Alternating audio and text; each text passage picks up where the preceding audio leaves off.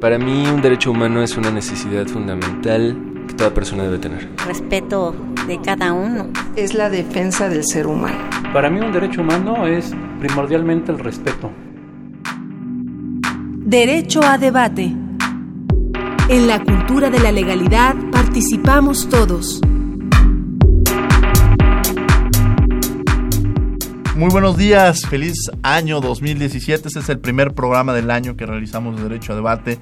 En la cultura de la legalidad participamos todos, les agradecemos que nos hayan acompañado a lo largo del dos mil dieciséis y que esperemos que nos brinden su confianza y que en este dos mil diecisiete sigan nuestros programas a través de los micrófonos de Radio UNAM. Y bueno, eh, repitiendo un poco la dinámica, durante este programa vamos a hacer una reflexión de los sucesos o de los eventos más importantes que tuvimos, de los programas que tuvimos a lo largo del dos mil dieciséis para eh, tener esta, estas reflexiones y estos análisis que tuvimos.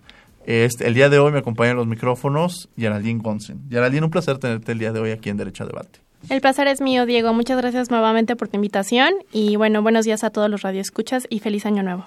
Bueno, feliz año nuevo a, a todos ustedes a nombre de las personas que formamos parte de este programa de Radio UNAM, del programa de Derecho a Debate. Y bueno, tuvimos, vamos, vamos a iniciar con esta eh, reflexiones en torno a los programas que tuvimos, Geraldine. Bueno, el, el primer programa que vamos a reflexionar el día de hoy es un programa en el que tuviste, bueno, en realidad tuvimos todos los radioescuchas la oportunidad de escuchar distintas voces, distintas opiniones, distintos análisis. Y en este programa que trató sobre la libertad de expresión, fueron muchos los estudiantes que hablaron sobre el tema y en realidad fue muy enriquecedor. Sí, tuvimos aquí en los micrófonos a Miroslava Rivera Castillo, que es estudiante de la Facultad de Derecho de la UNAM, Felipe Sarmiento, el colombiano conocido así, que estuvo en algunos programas con nosotros aquí en, el, en, en estos micrófonos de Radio UNAM. Ahora Celene, que es egresada de la FES Acatlán, Agneris, que por cierto sigue en Europa y que es egresada de la facultad, bueno, es estudiante todavía de la Facultad de Derecho. Neftalí Granados, que es estudiante de Economía, es decir, tuvimos una diversidad y una pluralidad de pensamientos, de formaciones, que nos dio la oportunidad de hablar de un tema que es verdaderamente importante, que es el tema de libertad de expresión, donde cada uno, precisamente los micrófonos fueron para los estudiantes y cada uno una serie de reflexiones desde su, su formación, desde su estructura, desde su ideología respecto a la libertad de expresión, entendido este como un derecho humano y como un derecho fundamental. Pero vamos a ver qué dijeron estos jóvenes a lo largo de estas eh, discusiones que tienen sobre la libertad de expresión, entendido como un derecho humano fundamental. Desde los medios de comunicación, desde los periodistas, desde la perspectiva de derechos humanos, en este momento, ¿dónde está la libertad de expresión, este, Agneris? ¿Cómo estamos en la libertad de expresión? Bueno, México atraviesa tal vez unos momentos muy eh, polémicos respecto a la libertad de expresión. Eh, principalmente estamos viendo eh, esta situación con los maestros de la C N T E, que constantemente realizan protestas eh, sociales a través de marchas, plantones o u obstrucción, obstrucción de calles, pero y también vemos que existen por parte de los medios tradicionales de comunicación y constantemente estamos siendo bombardeados de que eso está afectando, no sé, otros derechos, los derechos de los niños a la educación, no lo sé.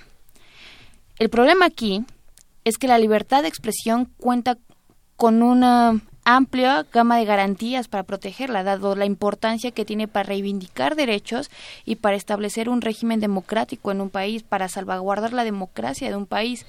Entonces, si bien no es un derecho absoluto, cuando hablamos de derecho a la protesta por parte de los profesores de la C N T E y por parte de quien sea, no tenemos por qué estar juzgando como tal el ejercicio de un derecho, sino tenemos que identificar cuál es el mensaje, identificar cuál es el debate, y no se trata únicamente de criminalizar, porque hoy en día estamos viendo que se criminaliza por parte de la sociedad, se criminaliza por parte de los medios convencionales de comunicación principalmente, y también se criminaliza por vía legislativa. Estamos viendo que la ley de movilidad del D F estaba viendo lo de resolver acerca de una un aviso con, con cuarenta y ocho horas de antelación ante cada manifestación. ¿Ustedes han ejercido su derecho a la protesta en algún momento de su vida? ¿Los que están aquí en la mesa lo han ejercido? Sí, sí, sí. Sin duda. Por supuesto. Sí. ¿Cuál es la posi- ¿Cómo han vivido esta situación del, eh, como, est- como jóvenes estudiantes eh, este ejercicio del derecho a la protesta? un ejemplo de cómo vivimos nuestro derecho Neftalí, a la, perdón, pues, para que a la protesta escuche. Puede ser un bonito día en el que comenzó este sexenio, que es el primero de diciembre de dos mil doce. Ejercimos nuestro derecho a la protesta entre gases lacrimógenos, entre la Policía Federal, entre los ganaderos del Distrito Federal. Ese día, según la recomendación número siete de la Comisión de Derechos Humanos del Distrito Federal, eh, de dos mil trece, hubo más de cien detenciones arbitrarias en la Ciudad de México. Hubo decenas de detenciones arbitrarias en Guadalajara, hubo decenas de detenciones arbitrarias en la ciudad de Puebla, eh, hubo también algunas detenciones arbitrarias en Baja California Sur. Es decir, el sexenio actual es un sexenio que desde el primer día en que comenzó, su signo fue la represión. Eh, está comprobado, hay datos, y en materia de la... De, de nuestro derecho a la protesta, pues se ha ejercido. Finalmente el cuerpo también emite un mensaje y la plaza uh-huh. pública, el espacio público también es un lugar donde los cuerpos de las personas van, se apersonan, se hacen presentes y manifiestan desacuerdos, consensos, propuestas, etcétera. Y eso ha sucedido durante el presente sexenio en México. Eh, en México cada vez observamos cómo el derecho a la protesta se ha visto mermado. Por un lado tenemos una sociedad que empuja, que empuja finalmente las sociedad es quien consigue, quien consigue derechos, uh-huh. y es a través de esta, este juego de fuerzas como se van consiguiendo, pero sí existe un toque de represión en la forma en la que se está gobernando en el actual sexenio, y es allí donde es muy importante que los organismos eh, dedicados a la protección de derechos humanos cumplan de forma valiente su, su, su tarea, ¿no? Sí, sin lugar a dudas creo que, que precisamente eh, la posición que se, de alguna manera se pueda tener, esta libertad de expresión, libertad de la posibilidad del, del derecho a la protesta, de manifestarse de acuerdo a lo que no se está eh, no no se comparte en momentos dados de gran importancia. Y de alguna manera, en este derecho a la protesta, como se genera esta protesta, eh, la difusión que se lleva a cabo, eh, Agneris lo decía en el tema, por ejemplo, de las marchas, de cómo la puedan ser clasificada, cómo pueda ser este los medios de comunicación que digan este realmente no la veracidad con la que se espera, sino cómo pueden ser vistas este tipo de manifestaciones. Y Miroslava mencionaba un tema importante, que la responsabilidad de los medios de comunicación. ¿En dónde recae esta responsabilidad de los medios de comunicación para ti? Bueno, yo creo que en, el, en la parte de la libertad de expresión siempre hay una corresponsabilidad, tanto de quien difunde eh, la información, nos expresa, y tanto de quien la recibe, la analiza, eh, en una, una forma ser crítico con esa información que nosotros recibimos. Actualmente tenemos una diversidad de información, eh, siempre ha habido... Eh, Bueno, hay una libertad de poder elegir qué medio consultas o no, pero también existen ciertas restricciones, como se mencionaban, de la, del espacio que tú le brindas como medio de comunicación a otras voces. Pero en caso de la C N T E, si es que se ha buscado que, que exista una forma de diálogo a través de los medios de comunicación, generalmente no se ha dado. Yo no lo he visto que en algún medio de comunicación se abra ese espacio, no sé si también lo hayan buscado, pero siempre es importante que los medios de comunicación sean plurales, porque de ahí parte cierto debate. Y esa responsabilidad de la que hablo siempre... Un medio de comunicación, como en este caso sería la prensa, tiene que tener cierta eh, ética en lo que está manejando.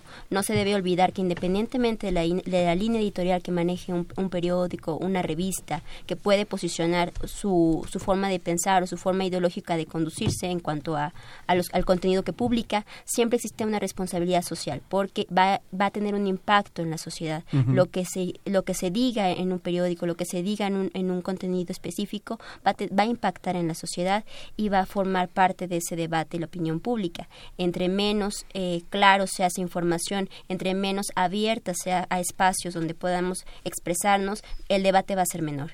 Entonces siempre debe haber una responsabilidad. Yo considero que la libertad de expresión, no, en el caso de los medios, no siempre es publicar lo que se quiera, sino también es tener un, un cierto eh, aportación al debate, una cierta línea en donde tú puedas eh, aportar eh, democráticamente un espacio a, lo, a las demás personas a que se expresen de, de la forma que consideren, y que los límites claros sean mínimos. Bueno, eh, cuando hablamos de los derechos digitales nos estamos refiriendo a todos los derechos que confluyen a través de los nuevos medios de comunicación, que son redes sociales, también eh, telecomunicaciones, y cómo... cuestiones que aparentemente no tienen nada que ver en el tema de telecomunicaciones afectan derechos. Uno de ellos es el derecho a la libertad de expresión. Como bien lo mencionaban, eh, hoy en día existe un flujo masivo de información a través del Internet. Entonces, a través de Internet existen varios, eh, varios actores, varios factores que confluyen en qué información se puede, se podría incluso eliminar cuando ya está ahí presente. Tal es el caso del supuesto derecho al olvido, el cual consiste o quieren vendernos la idea para que exista la posibilidad de eliminar información que ya se encuentra presente en Internet. Es decir, lo que se está buscando es que se busquen todos los periódicos que salieron un día, que se les prenda fuego y que esa información desaparezca. Sería el análogo en el Internet, solo que el Internet tiene un alcance muchísimo mayor que es a nivel mundial.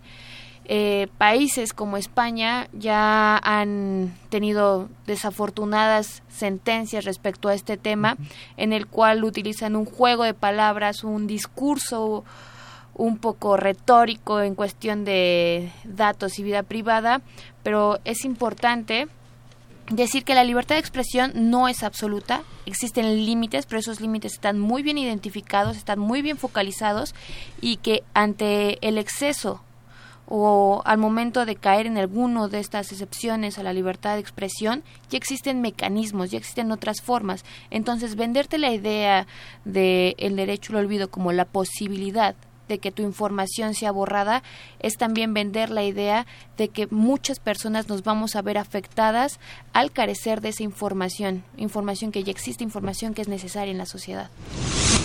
Y bueno, el siguiente programa al que vamos a hacer referencia es un programa bastante polémico por los temas que se tocaron, por una parte, y por otro, por el gran personaje que tuviste en ese programa, que es el doctor Diego Valadés. Fueron muchos los temas que se tocaron con el doctor. Eh, yo recuerdo que fue uno que, bueno, es un tema bastante polémico en la actualidad por eh, la, la, la nueva constitución que se está creando en la ciudad. Se habló de los distintos tipos de eutanasia, eutanasia activa, eutanasia pasiva, eh, en qué momento se puede tomar como o se puede interpretar como un delito, eh, o la decisión que tiene cada persona.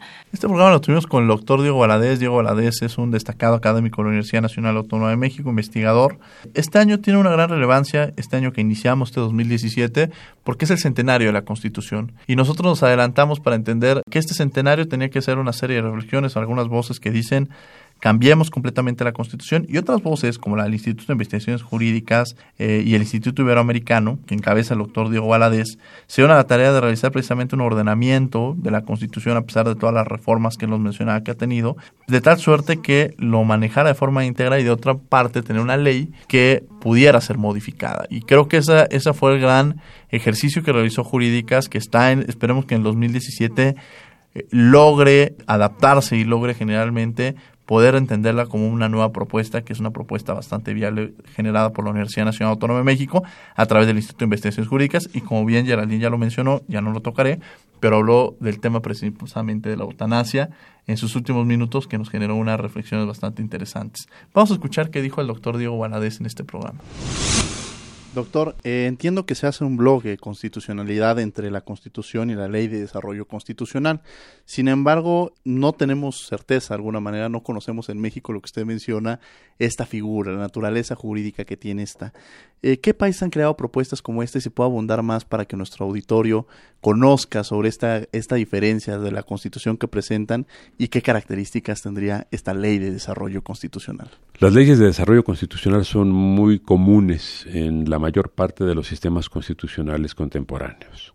Existen en buena parte de los países europeos que han elaborado constituciones después del año ochenta y nueve, del siglo pasado, e incluso la Constitución española, que es del setenta y ocho, ya las contiene, y son también muy comunes en las nuevas constituciones en América Latina.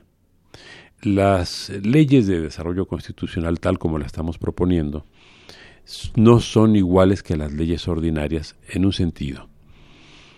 Eh, cuando las fuerzas políticas celebran acuerdos para introducir cambios a la Constitución, procuran que ahí vayan todos los detalles posibles, para no exponerse a que después quien tenga la mayoría simple en el Congreso pueda cambiar ese acuerdo.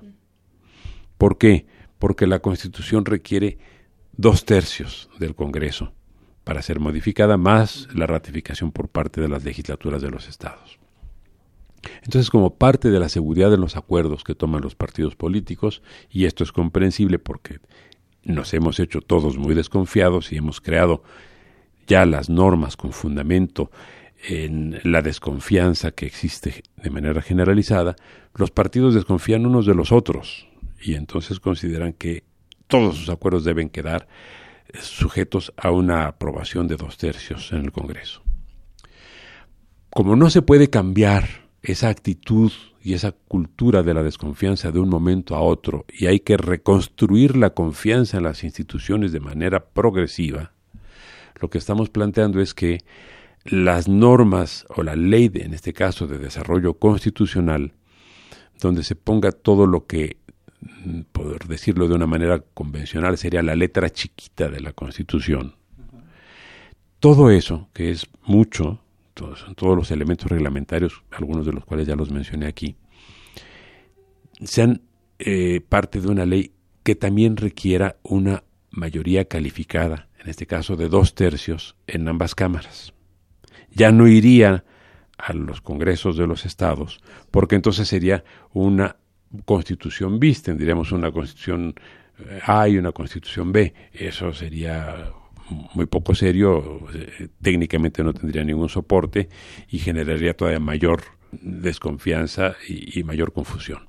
Pero si hay una ley que le garantiza a los interlocutores de la política que no será cambiada por una mayoría simple, creemos que esto contribuye a la confianza entre ellos. Y lo que tenemos que restituir es el tejido de la confianza en las instituciones y de la confianza eh, intersocial, que la tenemos muy lesionada en el país. Bueno, cuando yo hacía la presentación del doctor Diego Valadés, mencionaba que cuando preparábamos este programa con, la, con los diversos actores que participan, hablamos de los diversos temas que podía hablar. Les mencionaba hace un, hace un par de preguntas el hecho de hablar del, del gobierno de coalición, de los gobiernos de coalición, pero también hay un tema, y hace un par de semanas el doctor Diego Valadés dio una conferencia sobre este tema, el tema de eutanasia.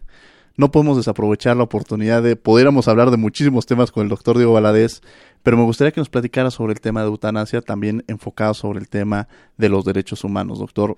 Sí, fue una, una mesa redonda que se organizó por parte del, del Colegio Nacional, donde también participó, por cierto, un admirado jurista y queridísimo amigo, don Sergio García Ramírez. Fuimos varios los participantes y discutimos las características que tiene eh, en cuanto a su régimen jurídico la eutanasia en diferentes países del mundo y, por supuesto, las perspectivas que se pueden prever para el caso mexicano. En México no tenemos en este momento más que en, en la capital del país la posibilidad de elaborar eh, de dictar disposiciones para el caso de que la persona que dicta esas disposiciones se encuentre privada de su capacidad de decidir por, digamos, eh, haber perdido la conciencia, eh, estar eh, privada de la capacidad física de tomar una decisión con relación a un tratamiento médico prolongado. Entonces, estas declaraciones de voluntad anticipada para dar instrucciones a la familia y a los médicos en cuanto a que alguien no quiere ser sometido a un tratamiento por tiempo indeterminado que ya no tenga viabilidad en cuanto a que no le va a restablecer la salud, ni siquiera muchas veces la conciencia, existe solo en esta ciudad. Y se plantea que las declaraciones anticipadas de voluntad existan en todo el país, como ocurre en la mayor parte del mundo ya en este momento. Ahora, esto todavía no es hablar de eutanasia, es simplemente hablar de la cesación de un tratamiento que ya resulta inútil para restablecer la salud de una persona que se encuentra, por decirlo en términos convencionales, en estado de coma. Pero el tema que nos interesa más, porque es un tema que atañe a los derechos humanos y que está vinculado directamente con el concepto de dignidad de la persona, es el de la eutanasia activa, esto es, el suicidio asistido. Debo decir que en este momento Solo nueve países del mundo lo aceptan y lo tienen, por tanto, regulado. Los que tienen mayor experiencia normativa en esto son eh, Países Bajos y Bélgica. Pero también ha encontrado eco importante y creciente en Estados Unidos, donde comenzó aceptándose en el estado de Washington y hoy también lo practican en Oregón y en California. Va también por la vía jurisprudencial siendo aceptado en países como Colombia, en nuestro hemisferio, y con ciertas, eh, ciertos niveles de tolerancia en países como eh, Uruguay. Se discute en Japón y por la vía jurisprudencial también ha sido aceptada la aplicación de la eutanasia, o sea, del suicidio asistido en ese país. ¿Qué problemas plantea el suicidio asistido? Evidentemente, el riesgo, que ya se ha, se ha superado, por supuesto, con una normativa adecuada, de que sirva para la perpetración de actos delictivos, como es el caso del homicidio. Pero eso técnicamente se puede superar. ¿Y dónde está entonces la discusión en este momento? No está en si se cuenta o no con los instrumentos normativos para impedir que Eh, bajo la apariencia de un suicidio asistido se haya perpetrado un homicidio. La resistencia está del lado de quienes dicen que la vida humana no se puede interrumpir como una decisión de los seres humanos, sino que debe ser sujeta a la voluntad divina.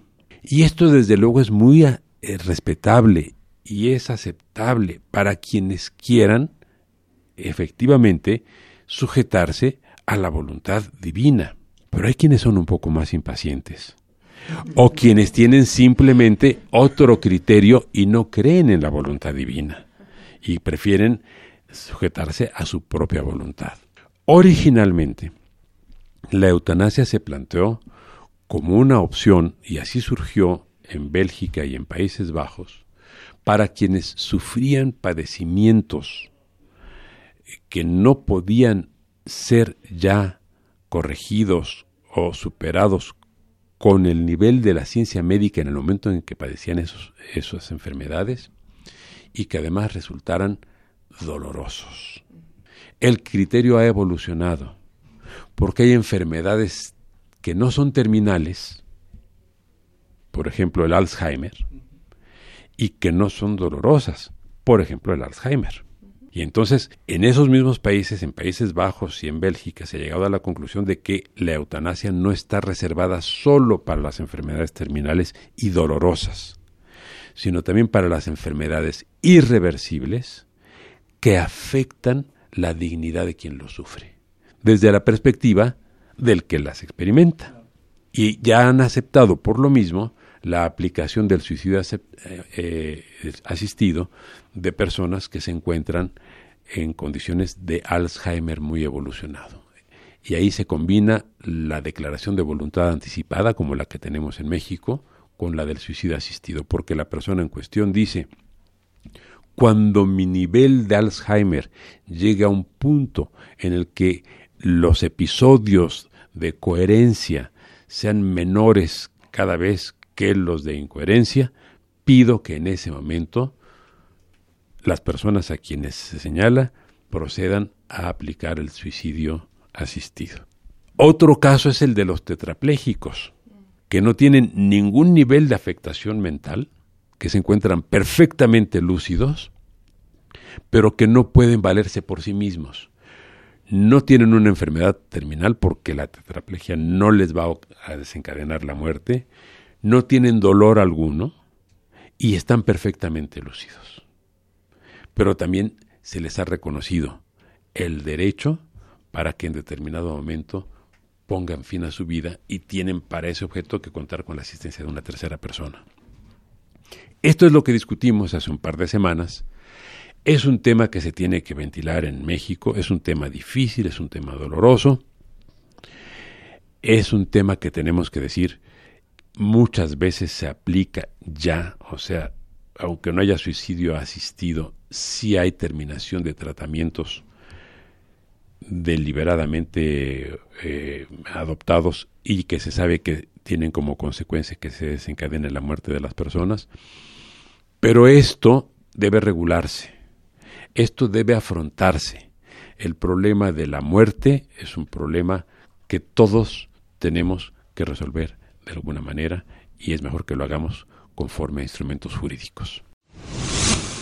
Y bueno, el siguiente programa, eh, es que en realidad has tenido muchos personajes, Diego, en tus programas, entonces eh, no me quiero escuchar repetitiva al decir que es un gran personaje y toda una institución, eh, pero pues lo mismo con el programa que acabamos de mencionar con el doctor Diego Valadés, pero en este programa pues es lo mismo, en realidad es el, el ministro José Ramón Cossío, que es toda una institución que de verdad tuve la oportunidad de presenciar esa entrevista y es impresionante como el tema que le saques al ministro es un tema que él domina a la perfección. La verdad es que da un gusto impresionante que uno de las de las cabezas de uno de los poderes eh, de la Unión que estén encabezadas por una persona como él. Recuerdo que a, hablaron sobre el matrimonio igualitario, los jueces sin rostro, cómo se garantiza el acceso a la justicia. Sí, sin lugar a dudas esta fue una ensalada de temas. No quisimos dejar eh, de mencionar diversos temas que se tocaron con el, con el ministro Cossío. Y el tema de libertad de expresión también en las universidades, cómo ejercerlo, cómo vincularlo. En fin, creo que con el con el ministro tuvimos muchos temas, Yaralín, que fueron de gran importancia. Y este programa lo grabamos desde un lugar muy especial que es la Suprema Corte de Justicia de la Nación, donde por cierto tú laboras y les mandamos un afectuoso saludo a todos aquellos que están en ese lugar. Vamos a escuchar qué nos dijo el ministro Cossío en este programa y regresamos de vuelta. Me parece que la libertad de expresión es un, un elemento fundamental de toda institución educativa, de todo, son estos espacios precisamente donde nos permiten hacer estos análisis, estas reflexiones. Sin embargo, eh, llega a suceder, y sucedió en un caso que usted presenta en, en este artículo, cuando esta libertad de expresión puede transgredir, transgredir, perdón, el tema del derecho al honor, o sea, el honor de una persona. Y genera esta discusión de que la persona se puede sentir afectada en relación al comentario que puede llegar a generar este, otra persona. ¿Cuál es, para nos poder platicar un poco sobre esta experiencia, sobre este caso y su posición al respecto? Sí, mire, yo, yo do, dos cosas previas. En estos días que corren con las elecciones, no solo los Estados Unidos, sino otros fenómenos que hemos estado viendo, yo estoy preocupado en términos de que estamos circunscribiendo el debate. Me parece que en tiempos como los que vivimos de enorme angustia, eso sí no lo puedo dejar de reconocer, eh, eh, tiempos de enorme incertidumbre, personas muy lastimadas por crisis económicas, sociales, por un cambio tan grande en una, gra- en una enorme cantidad de fenómenos sociales, religiosos, políticos, es decir, hay que atender eso. Las personas pasan por procesos de angustia y las personas me parece que buscan seguridades en un elector, en, en un electorado, en una candidatura, en determinados dogmas, etcétera. Justamente eh, frente a eso tenemos que ejercer la mayor libertad de expresión posible. Hay personas, y lo hemos estado viendo en ciertas universidades de élite, inclusive en los Estados Unidos, donde no se pueden discutir ciertos temas en clase porque los chicos Eh, se sienten perturbados. Yo, yo no soy muy partidario de eso, tampoco se trata de hacer ahí tonterías y hablar de todo sin orden y sin sentido, pero me parece que se está en un espacio con ciertas condiciones donde se pueden debatir las cosas. Yo creo que esto es parte de eh, la manera precisamente de enfrentar la incertidumbre a través de un proceso de discusión y no a partir del silencio. Entonces, eso creo que es eh, de, de una extraordinaria importancia, sobre todo en los tiempos en los que parece que nos estamos adentrando, ¿no? Entonces ahí hay un problema. Ahora, en temas de las personas, aquí en la Corte hemos hecho una distinción muy importante. No es lo mismo que yo hable mal de un particular que no tiene nada que ver en el mundo de la política, del espectáculo, de, de nada, a que hablen mal de los ministros de la Suprema Corte o de los artistas o de los futbolistas o de los políticos, es decir, quienes estamos en una actividad pública.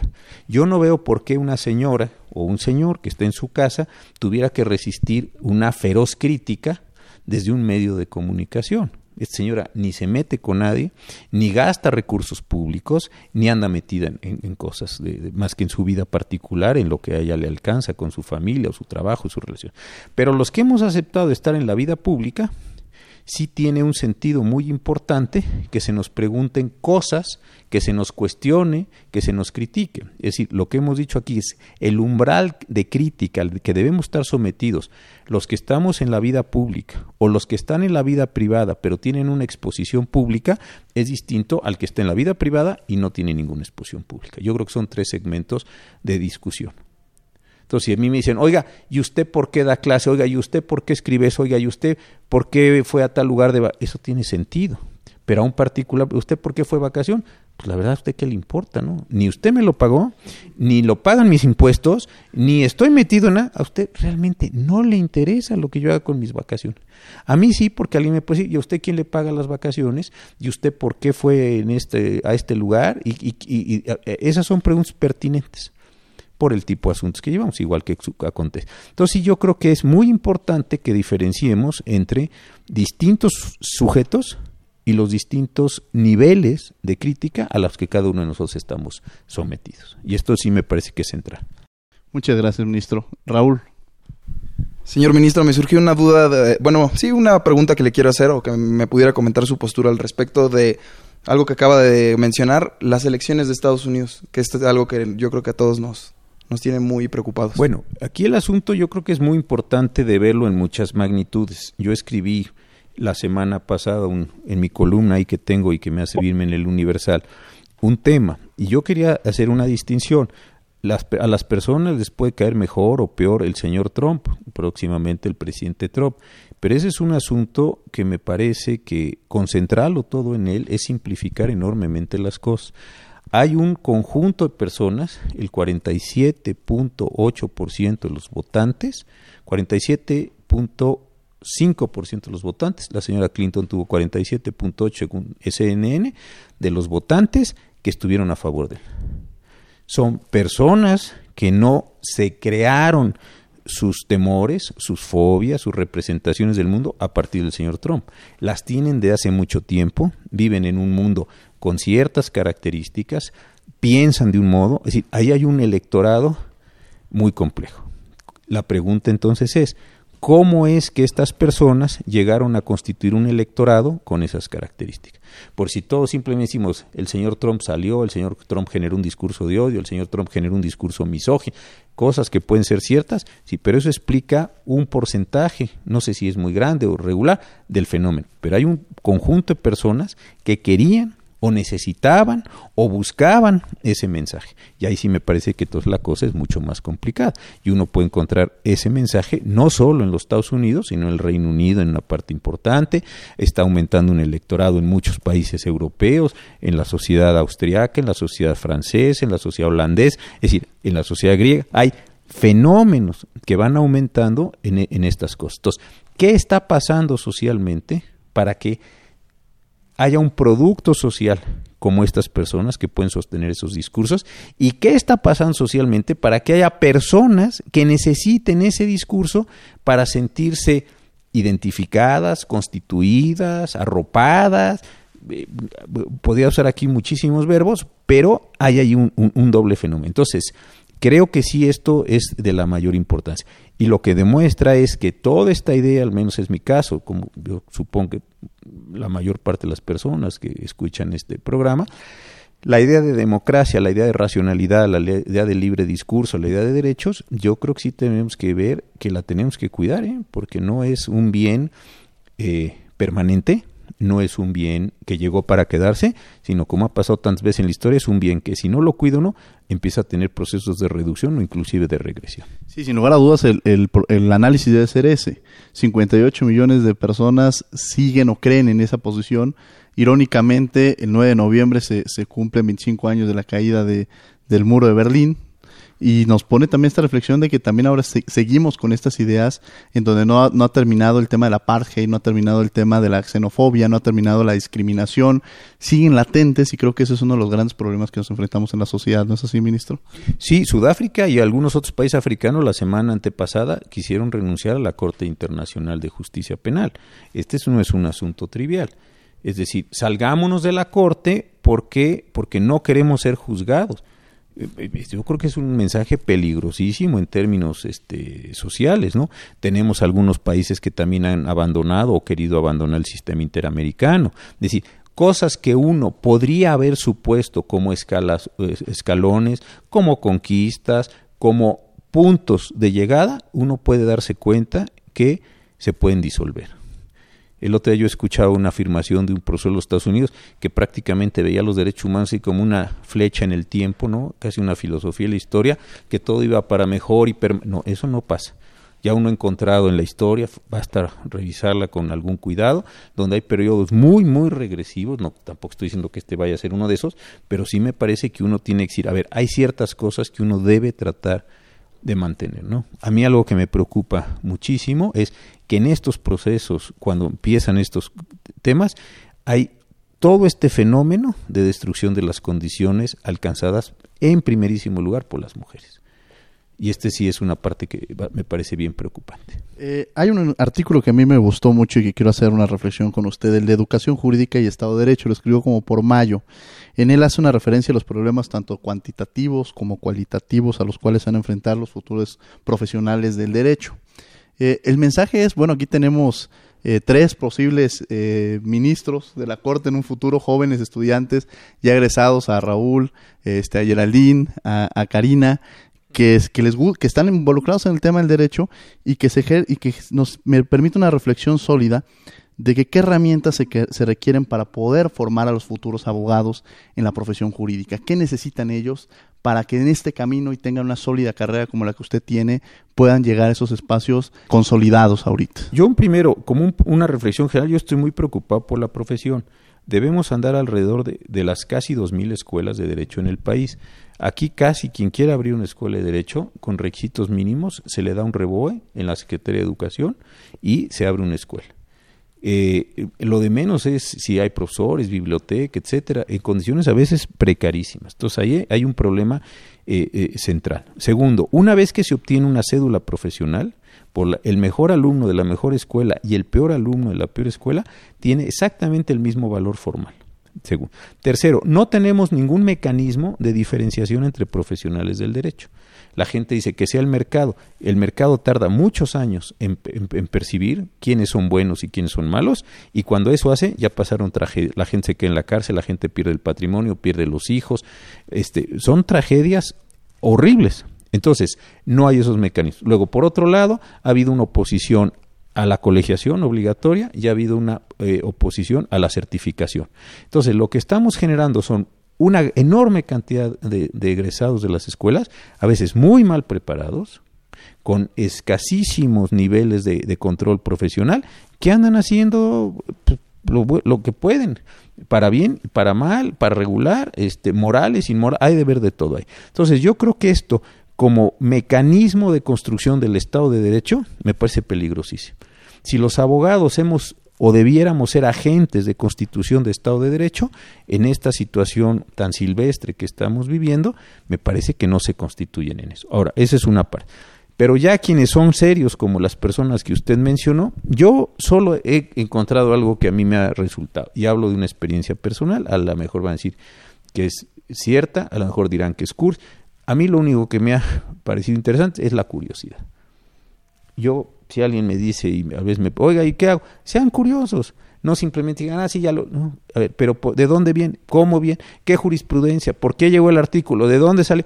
Y hay que estarle duro, y es un trabajo de todos los días. Al principio cuesta trabajo, luego uno se entrena, y es entonces una búsqueda así de, de, de cosas. Por, pero a ver, ¿por qué salió? ¿De dónde salió? Eso me parece que a la larga es lo que hace una diferencia entre personas que simplemente van pues administrando ahí su condición a personas que pueden tener eh, algún nivel mayor. Luego se pierden mucho tiempo en muchas cosas, yo aquí no estoy para dar consejos eh, a nadie, pero luego se pierde mucho tiempo en, en, en una serie de cosas. Yo creo que esta parte del estudio, esta parte de, de, de la curiosidad, a mí, viéndolo así con algunos años, el otro hablaba con mi muy querido maestro don Héctor Fix-Zamudio, en el sentido de decir, es esta cosa de estar buscando respuestas, estarse preguntando por qué pasan cosas o por qué no pasan. Yo creo que eso con el tiempo, con el tiempo, ¿eh? sí llega a ser una diferencia. Y bueno, eh, para concluir, el último programa es eh, con el doctor Héctor Fix-Zamudio, que bueno, con el simple hecho del nombre tenemos la magnitud o nos damos una idea de la magnitud del personaje que es. Creo que todos los abogados que hemos estudiado, no solamente derechos humanos, no solamente en, en materia constitucional, creo que Héctor Fix-Zamudio es un personaje totalmente admirable. Este fue un programa homenaje, un programa especial al, dedicado al doctor Héctor Fix-Zamudio, una institución para todos los que nos dedicamos al, al ámbito del derecho, y era necesario hacer este programa. Este programa se llevó a cabo precisamente también en el marco del Día Internacional de los Derechos Humanos, y el doctor Fix-Zamudio fue muy claro en, en platicar de su vida, de cuestiones personales, de cómo se ha desarrollado, de cuando uno tiene una vocación como la que él ha tenido en la investigación y que nada lo detuviera, que él incluso dejó grandes oportunidades, cuatro veces invitado a ser ministro de la Suprema Corte de Justicia de la Nación, y él por nada del mundo dejaba su vocación de investigación, cosa que habla extraordinariamente del doctor. Y como bien lo mencionas, Geraldine, en este programa especial, este programa homenaje, se escucharon diversas voces, el de Luis Raúl González Pérez, del director del Instituto de Investigaciones Jurídicas, de Sergio García Ramírez, en fin, de muchas personalidades que estuvieron atentas y que, y que dieron su, su, su, memo, su expresión respecto a su posicionamiento en referencia a las vivencias que han tenido con el doctor Héctor Fix-Zamudio. Esperemos en este dos mil diecisiete, seguramente tendremos, haremos varios eh, programas de este estilo, eh, programas homenaje a las personas que han formado y que han fortalecido la materia de los derechos humanos. Eh, escuchemos este programa especial del doctor Héctor Fix-Zamudio. Querido maestro, usted, bueno, ya, ya abordamos, fue, fue director del Instituto de Derecho Comparado eh, en el ámbito nacional, eh, estuvo en el Poder Judicial, eh, en el ámbito internacional, estuvo en el sistema interamericano, como bien la, en la Corte Interamericana de Derechos Humanos. Y luego estuve en Ginebra. En Ginebra, en la Subcomisión de Derechos Humanos. Sí. Pero en la universidad usted ocupó Eh, un papel muy importante en una, en una eh, le tocó ver parte de los conflictos de la universidad, le tocó vivirlos, pero también fue miembro de una de las partes más eh, importantes de la institución, que es la Junta de Gobierno. Usted fue miembro de la Junta de Gobierno de la Universidad Nacional Autónoma de México, y ahí ocupó, le tocó incluso en un momento dado eh, ver los procedimientos en los cuales se designan los directores. ¿Nos puede platicar de su experiencia estando en la Junta de Gobierno? La participación en la Junta de Gobierno es muy importante porque se da uno cuenta cómo se hacen los nombramientos de los directores y titulares de los órganos de, de la universidad. Entonces, este, de, digamos, tiene un conocimiento más preciso de cómo se toman las decisiones. Incluso las actas ahora como se llevan a cabo de la Junta de Gobierno, menciona usted que antes eran muy largas, eh, que se que se describía casi casi la, las pots particulares de cada uno de los miembros de la Junta, y usted las hizo más concisas, incluso la figura que actualmente se sigue utilizando en la Junta. Pues sí, digo, cuando yo llegué a la secretaría que tenía antes Enrique González Casanova, y me tocó a mí, él hacía unas actas muy largas, etcétera. Y yo les propuse unas actas muy, muy escuetas, para no, porque siempre había, eh, cuando se hacen actas largas, las aclaraciones, yo no dije esto, esto no es correcto, etcétera. Entonces eran muy escuetas ya, y eso fue lo que ha venido estableciendo para evitar todos esos conflictos. Y otra parte fundamental, dicen, eh, usted es eh, investigador emérito de la Universidad Nacional Autónoma de México. Y cuando uno habla de méritos, entiende que la universidad no sería la misma si no estuvieran esos personajes que cambiaron el mundo y, y la realidad de la universidad. Y usted menciona en su libro que incluso en alguno de los conflictos, a pesar de que están ustedes como méritos, seguramente ellos no saben, o estos jóvenes que están haciendo diversos movimientos, no saben lo que es un maestro emérito. ¿Qué es ser un maestro emérito en la universidad? ¿Qué es ser un investigador emérito? No, pues mire, el maestro emérito en la UNAM es un poco distinto del emeritazgo de la mayoría de las universidades, porque el profesor o investigador emérito en la mayoría de las universidades es una persona que se jubila con distinción. Esa es la categoría de mérito. Pero aquí eh, llegó el momento en que teníamos que decidir sobre eso, cuando estaba el ingeniero Barosierra de rector, y vimos varias posibilidades, porque los eméritos en la mayor parte de las universidades actuales son jubilados con distinción. Entonces, en esa época era difícil adoptar esa figura, porque para ser emérito había que jubilarse para que se le diera el título. Y nadie quería jubilarse. Digo, la razón, ustedes la entienden, ¿no? Que la, no había una solución para los eméritos, sino que se jubilaban, pues con sería con el sueldo que tenían en, en dado caso, si es que no con un sueldo mucho más bajo. Entonces, pues nadie quería aceptar. Pues sí, eh, querido maestro, la verdad que a nosotros como estudiantes nos siguen marcando, siempre oímos hablar de esas personas, de esos eh, académicos, de esos docentes que han marcado no solamente la universidad, sino la forma de estudiar Derecho y la forma de estudiar eh, como tal las normas. Bueno, pues el papel del docente es el que siempre ha tenido, lo que pasa es que ahora tiene que tener una preparación más amplia, porque se ha extendido mucho la, la materia sobre la cual se trabaja. Ya tiene muchos aspectos de carácter internacional que se incorporan a la, a la parte nacional, y eso obliga a tener una preparación más, más amplia. Pero platíquenos de esta relación que tuvo tanto con Jorge Carpizo y con otro joven que más adelante eh, estuvo participando con usted y que ya lo hemos tenido en los micrófonos de este programa, que también hacía referencia de su relación con usted, que es el doctor Diego Valadés, con quien incluso ya es miembro del, en, en conjunto son parte del Colegio Nacional. Pero algunas anécdotas con el doctor Carpizo y algunas anécdotas que nos pueda platicar con el doctor Diego Valadés. Bueno, pues pueden ser muchas, ¿no? Es un poco difícil porque tuvimos contacto mucho tiempo. Jorge Carpizo y Diego Valadés son más o menos de la misma generación. Entonces, cuando yo llegué de director, Jorge Carpizo estaba por recibirse, de graduarse de la licenciatura. Entonces, lo que hice yo fue pedirle al entonces rector que yo proponía como secretario a Jorge Carpizo, y le faltaban nada más unos trámites para obtener el título, pues que aceptara mi propuesta y lo nombrara cuando tuviera el título, y así hizo. El doctor, el ingeniero Barrosierra, tuvo esa paciencia y ya lo nombró cuando obtuvo el título. Diego Valadés. Todos los admiradores del maestro Fix aplaudimos la aparición de sus memorias porque contienen no solo el testimonio de un gran jurista, sino también el de un gran universitario. El maestro Fix ha construido páginas formidables y fundamentales del derecho mexicano, pero también ha contribuido a llenar las páginas más intensas de la vida contemporánea de la Universidad Nacional Autónoma de México. El testimonio que nos ofrece en sus memorias es, además de un recuerdo, una muestra de la entereza y de la vitalidad de un gran universitario.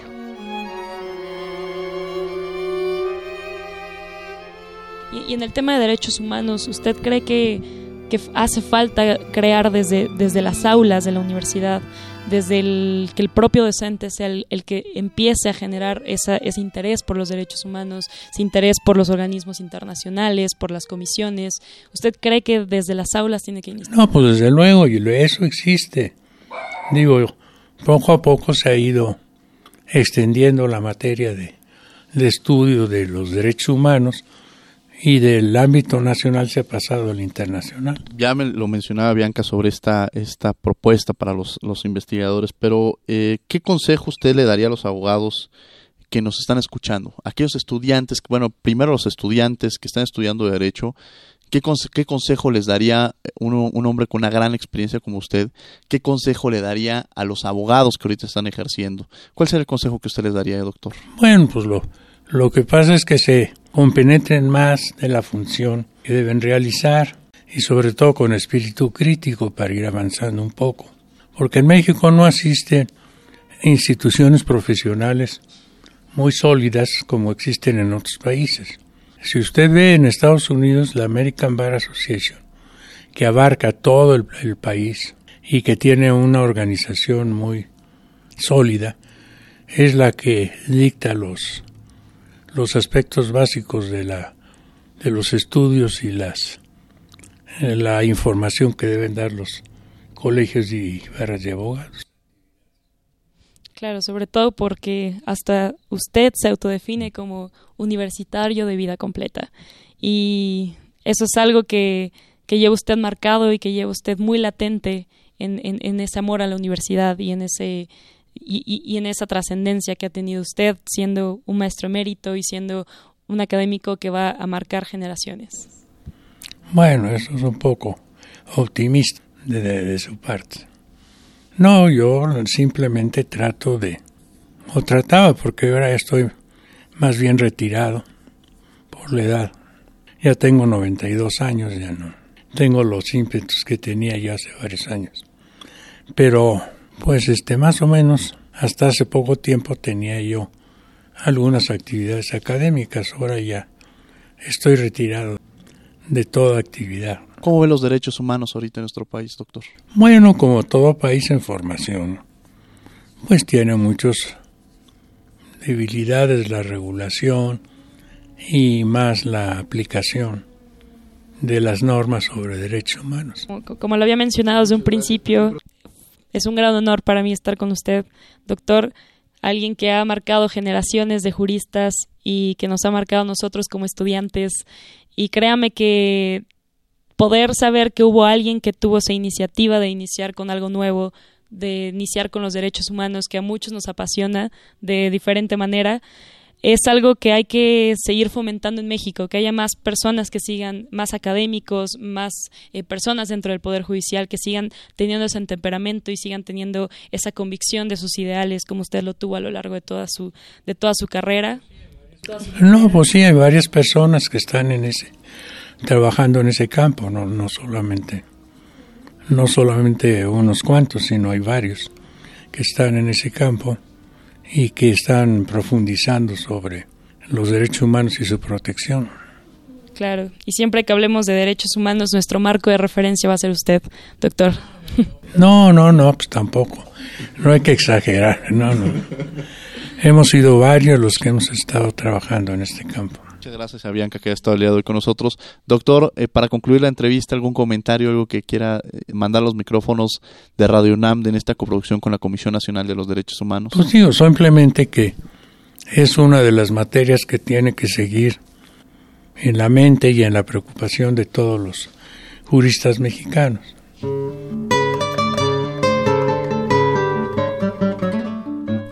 Héctor Fix Fierro. Son muchos los aspectos de la vida y de la obra del doctor Héctor Fix-Zamudio que pueden comentarse. Yo diría que en estos últimos días he estado revisando su currículum vitae, tratando de ir planeando una nueva edición de su obra jurídica, que a mí me parece es la obra jurídica más importante de la segunda mitad del siglo veinte, si no es que aún de todo de todo el siglo.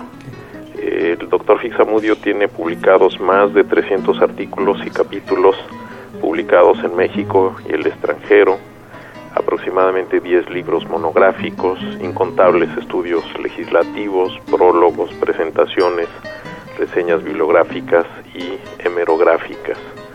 Se ve que esta obra se inicia en el año mil novecientos cincuenta y seis con la publicación de sus primeros artículos y va acelerando su ritmo hasta que en los años ochenta y noventa realmente comprende un número muy importante de trabajos. Esto revela una gran disciplina, una gran laboriosidad.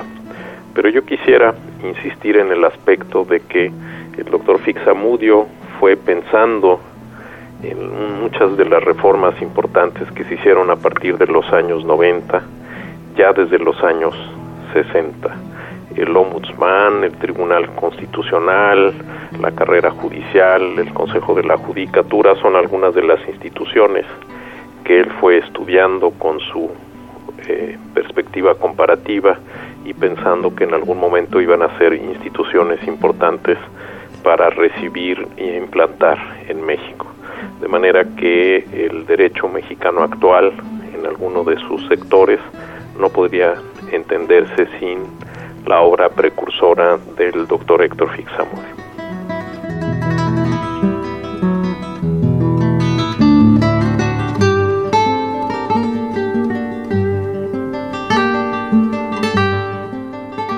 no puedo concluir esta entrevista, no podría dejar de hablar de algo que para mí creo que es importante. Usted habla sobre alguien a quien le tengo gran estima, eh, de su familia, habla en este libro.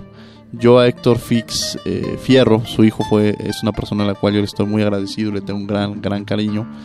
Y habla usted de alguien que ha sido su coautora, que ha sido la que lo acompañó en esos viajes, a la mujer que, que, que lo impactó cuando la vio, que le empezó a hablar de, usted, de historia.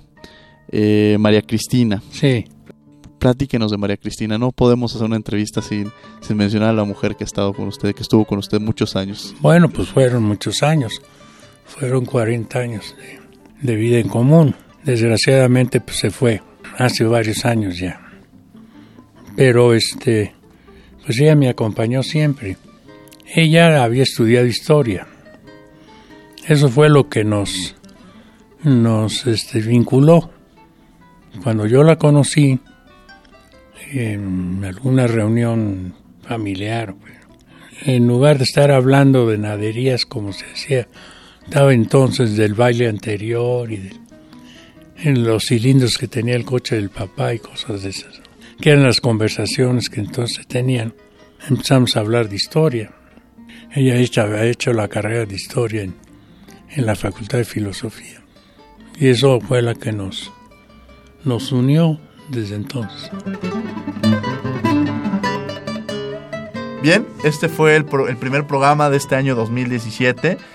Quiero agradecerles desde luego a todos, eh, repito, a todas las personas que estuvieron a lo largo del año anterior con nosotros aquí en Derecho a Debate, los invitados especiales, los estudiantes, la producción, a todos los que nos escuchan, desde luego, muchas gracias por acompañarnos en este dos mil diecisiete que terminamos y esperemos que nos sigan brindando su confianza y que sigan aportando, que sigan opinando, que sigan diciéndonos qué les gusta de este programa Derecho a Debate. Estamos, repito, en redes sociales, arroba Derecho a Debate, en Facebook estamos a Derecho a Debate, para que nos permitan conocer su opinión al respecto. Y bueno, estos programas han sido eh, la idea de reflexionar en torno a todo lo que tuvimos en este año. Tuvimos grandes personalidades y este dos mil diecisiete no será la excepción. Contaremos con invitados muy, muy especiales. Y bueno, les agradecemos que han estado con nosotros el día de hoy aquí en Derecho a Debate. Yaralín, un placer tenerte también el día de hoy aquí en Derecho a Debate, este, este programa especial, este primer programa del dos mil diecisiete. Al contrario, Diego, eh, como iniciamos el programa, comento que es un honor para mí estar aquí y bueno, qué mejor para mí que iniciar el año de este lado. Eh, como lo dije hace unos minutos, soy gran fan del programa, entonces es un gran honor estar por acá. Pues bueno, muchas gracias, gracias Geraldine por haber estado con nosotros. Agradecemos a la producción que, que nos haya permitido realizar este programa especial de lo más importante del dos mil dieciséis. Iniciamos este dos mil diecisiete acompañados de ustedes y esperemos que en este dos mil diecisiete no olviden que nos escuchamos de ley por los micrófonos de Radio UNAM. Radio UNAM y la C N D H presentaron Derecho a Debate. En la cultura de la legalidad participamos todos.